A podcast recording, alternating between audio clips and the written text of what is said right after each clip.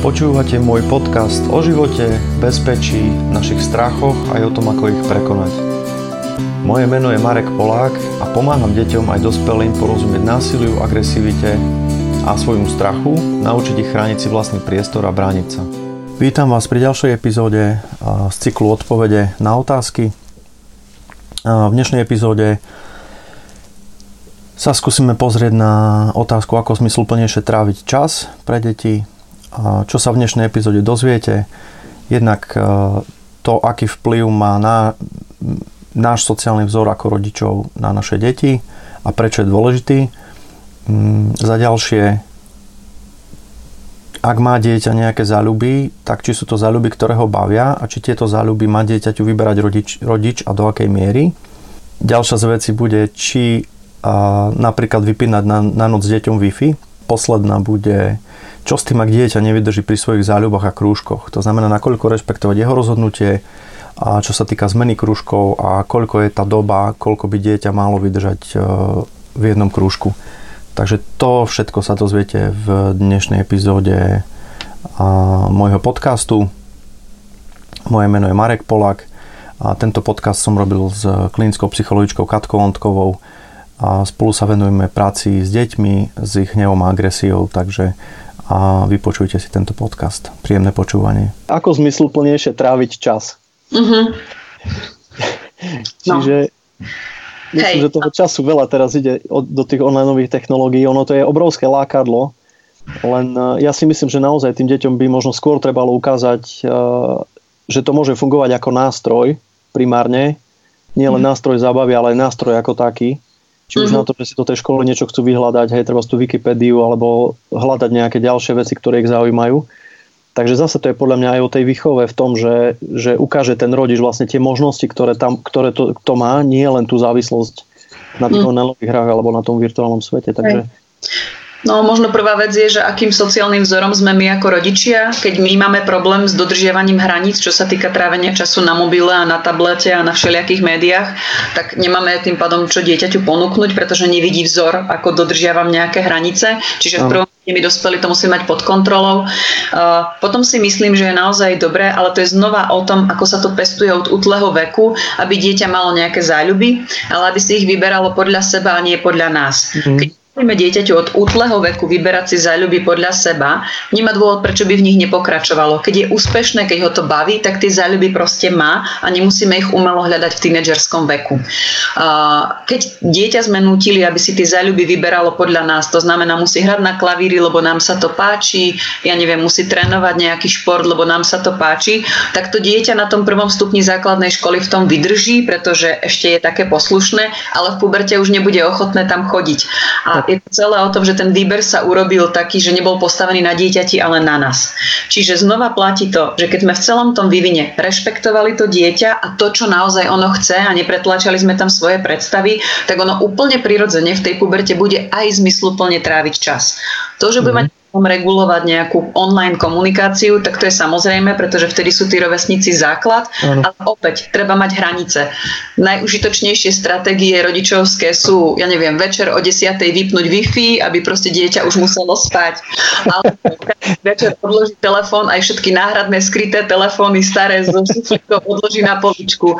Ako deti si v tom stále hľadajú svoju stratégiu, ale keď sú tam pevné pravidlá a to dieťa má skúsenosť, že rodič ich dodrží aj keby neviem, čo bolo, tak ono to proste zrešpektuje, pretože má skúsenosť so svojou mamou a so svojím otcom, že sa mu neoplatí ísť na okolo, pretože ten rodič stále na to príde.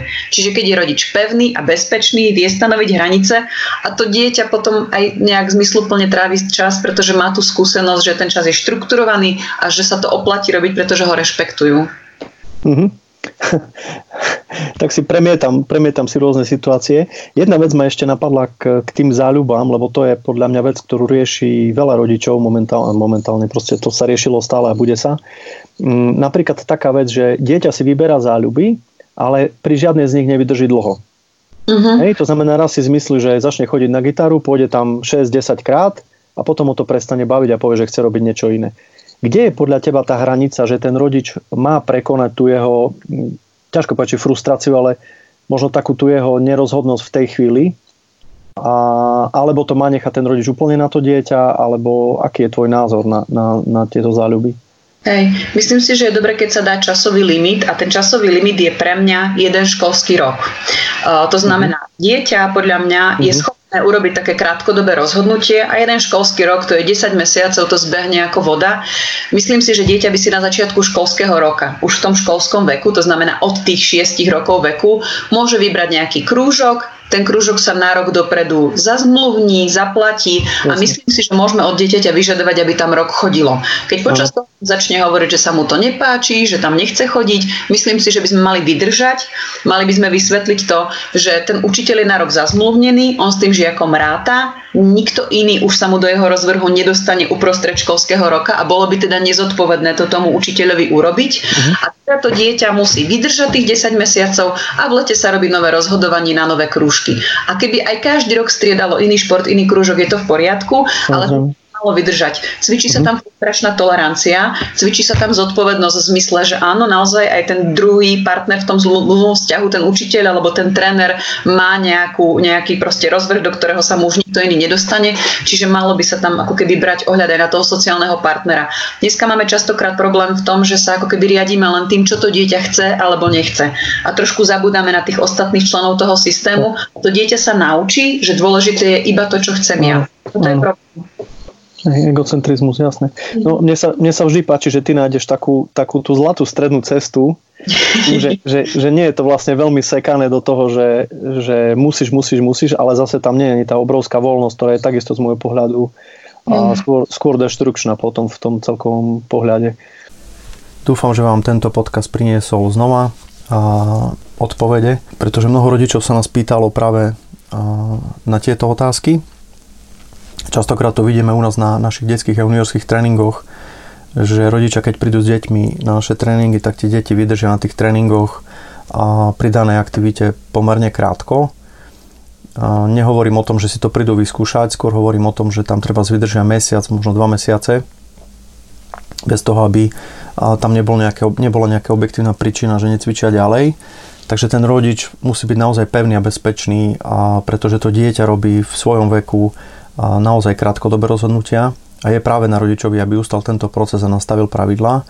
A aj keď vieme aj z vlastnej skúsenosti, že je to častokrát veľmi náročné, mm, preto vám veľmi držíme palce a preto sme otvorení vlastne aj diskusii aj na našich tréningoch a v celom tom procese výcviku a výchovy, výchovy detí.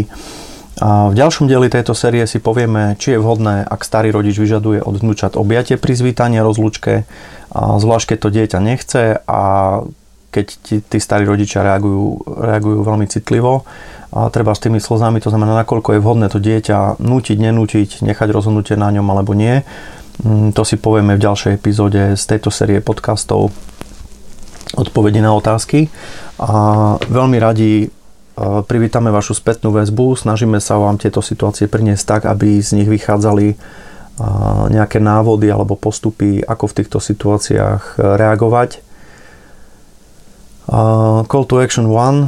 Mm, prvá, prvá vec, o ktorú vás chcem poprosiť, ak máte záujem o konzultáciu s klinickou psychologičkou Katkou Ondkovou, mm, choďte na jej stránky www.katarinaondkova.sk Katka ponúka momentálne online konzultácie, takže môžete sa s ňou dohodnúť, sú tam všetky informácie ohľadom týchto konzultácií. Ďalej, Call to Action 2. A postupne mi dochádza voľné miesto na Soundcloude, kde uploadujem tieto podcasty. Je to vlastne voľný účet a robím to vlastne v svojom voľnom čase, pokiaľ sme nutení byť vlastne doma, takže vás chcem poprosiť o podporu minimálne tým, že zdieľate a lajkujete tieto podcasty a prípadne ak vás naozaj obohacujú a prinášajú vám nové informácie, a môžete našu činnosť podporiť aj finančne na číslo účtu nášho, bezpeč- nášho občianskeho združenia Bezpečný prístav ktoré nájdete v popise tohto podcastu. Momentálne má SoundCloud akciu do konca marca práve kvôli týmto karanténam a pre tvorcov podcastov a tvorcov hudby. Ročne to vychádza približne 50 eur, takže ak by sa nás zbierali, bol by som rád a vieme tieto podcasty vlastne držať celý rok ďalej. Takže ak nás chcete podporiť naozaj aj v tom skutočnom svete, nielen palčekom na, na internete, aj keď aj za to sme vďační, a tu je jeden zo spôsobov. A ďakujeme za každú podporu, a takisto by som chcel vyjadriť e, poďakovanie všetkým ľuďom, ktorí u nás cvičia. aj online vlastne v tejto dobe, keďže, keďže gym je zavretý a práve vďaka ich podpore a tomu, že, že nám zostali verní, a jednak aj tým, že, že platia svoje členské, tak umožňujú to, aby všetky tieto podcasty vznikali. A takisto aj a online Zoom tréningy, či už funkčné alebo sebaobranu. A viac informácií nájdete na našom Facebooku Reálna sebaobrana Košice, Bezpečný prístav alebo na www.realnasebaobrana.sk alebo www.bezpečnýprístav.sk Takže ďakujem vám všetkým za počúvanie. Snad som sa veľmi nerozkecal. Teším sa s vami a na ďalšiu epizódu. Takže počujeme sa onedlho. Zostaňte v bezpečí a ďakujem.